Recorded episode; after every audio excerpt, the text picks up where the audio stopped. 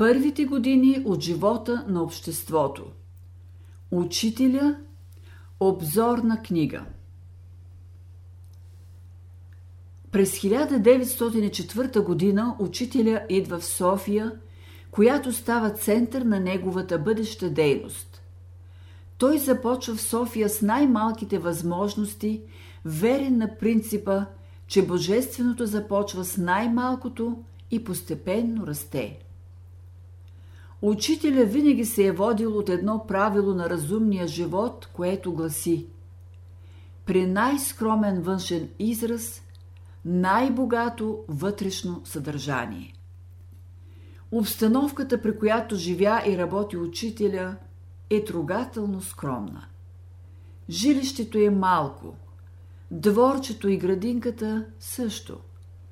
Те принадлежат на ученици – Учителя обладаваше чудното качество да накара нещата, до които се приближава, да светят. Чистота, мир и светлина изпълнят малкия дом. Тук всеки пристъпва с свещен трепет. Всеки, който приближи прага, чува в душата си тихия глас. Събуй обущата си, защото мястото, гдето стоиш, е свято а уния, на които бяха отворени очите, виждаха горящата капина, която гори и не изгаря. В присъствието на учителя всичко постепенно се подобрява, преобразява, става светло и хубаво. Така малкият дом се разхубави и светна.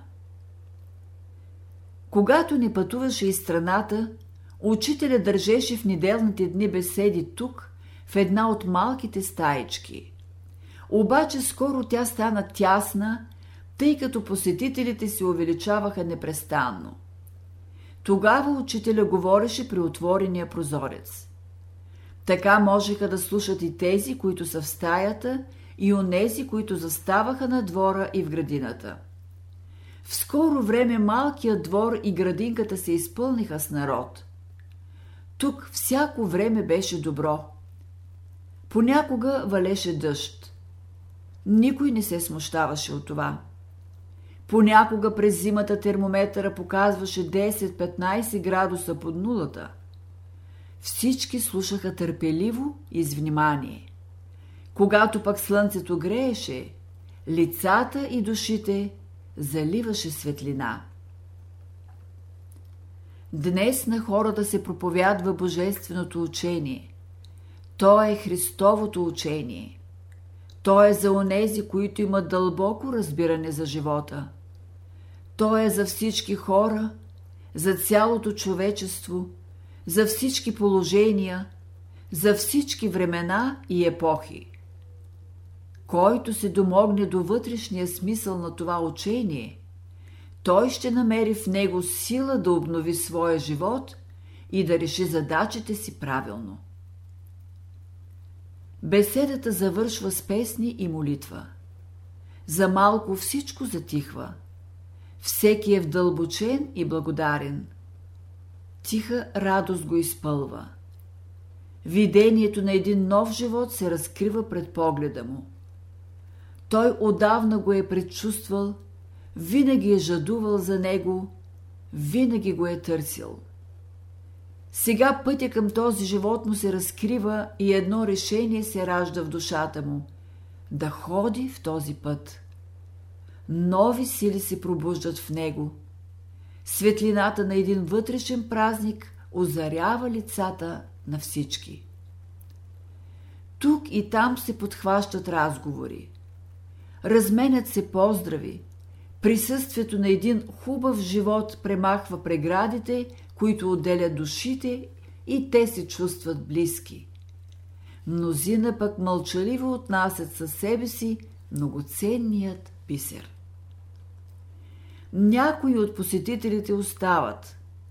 Долу в малката трапезария е уютно и чисто.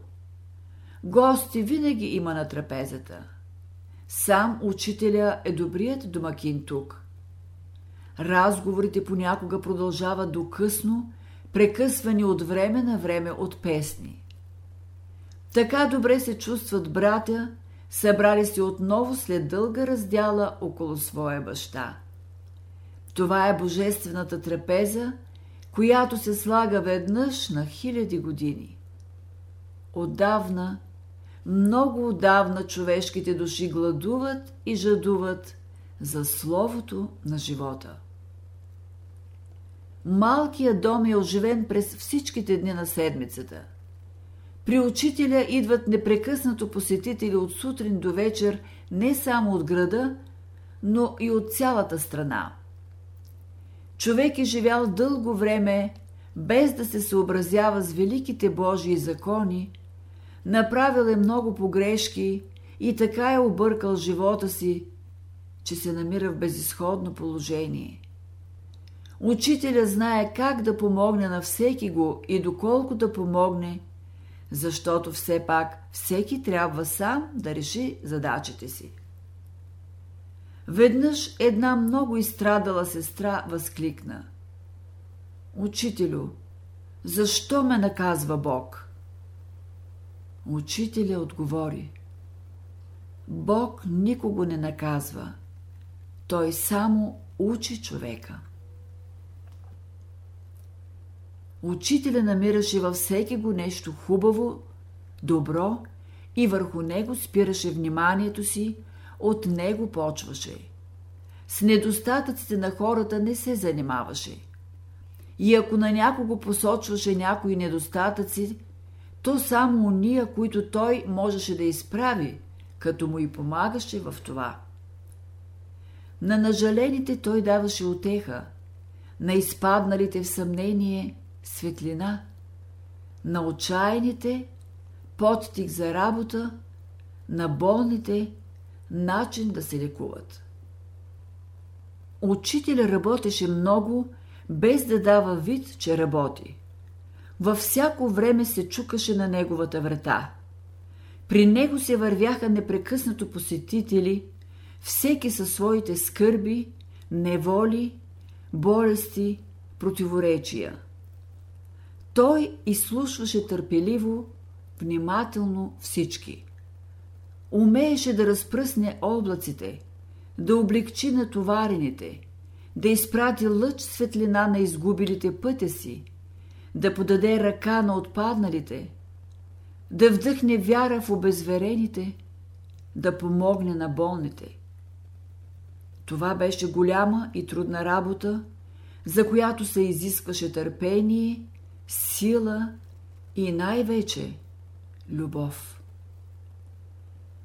Понякога човек чувства нужда да разкрие пред някого душата си, да изкаже болката си. Ала малцина са онези, които умеят да слушат, защото и слушането е магия, както и говоренето. Учителя умееше от погрешките на хората да извлече най-хубавите правила за живота. На слабостите на човека той противопоставяше добродетелите, на безверието – вярата, на лицемерието и лъжата – истината, на омразата – любовта. Той превръщаше отрицателното в положително. Наистина, в присъствието на любовта и светлината, всички неща вземат своя първичен – божествен вид. Много хора идваха при учителя за съвет и помощ. Учителя лекуваше, даваше съвети и помагаше на всички. Онези, които имаха вяра и готовност в душата си да служат на Бога, той лекуваше с една дума, с един поглед, с едно докосване, с една мисъл – независимо от това дали болния е пред него или се намира далеч някъде. За болестите той казваше Те са възпитателно средство, с което природата уравновесява силите на организма. Болният, потопен в Божията любов, може да оздравее моментално. Учителя препоръчваше естествени лечебни средства – храна, вода, въздух и светлина. Слънчевите лъчи, взети с любов, са най-лечебни за тялото. Те действат успокоително на душата и одобрително на духа. На учениците той даваше методи за лекуване чрез повдигане на мисълта и чувствата, понякога чрез молитва, а в някои случаи с пост. Учителя казва Чистотата на мислите, чувствата, желанията и тялото е условие за здравето. Живей и се движи винаги в любовта.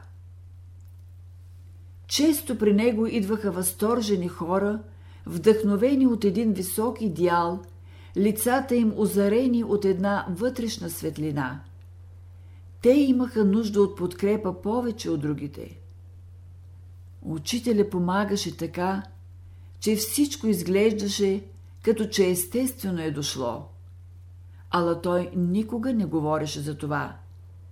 Той знаеше, че всяко добро е дело на Бога, на тази разумна сила в Вселената, която помага, а сама винаги остава скрита. Учителя казва И този, който е направил добро, и онзи, на когото е направено, еднакво да благодарят на Бога. По това време беседите добиха популярност. Броя на посетителите растеше постоянно. Малкият дом не можеше да побира всички. Тогава за целта се наемаше някой салон в града. По-късно един от учениците отпусна място в града и там се построи салон, където учителя почна да държи редовно своите беседи.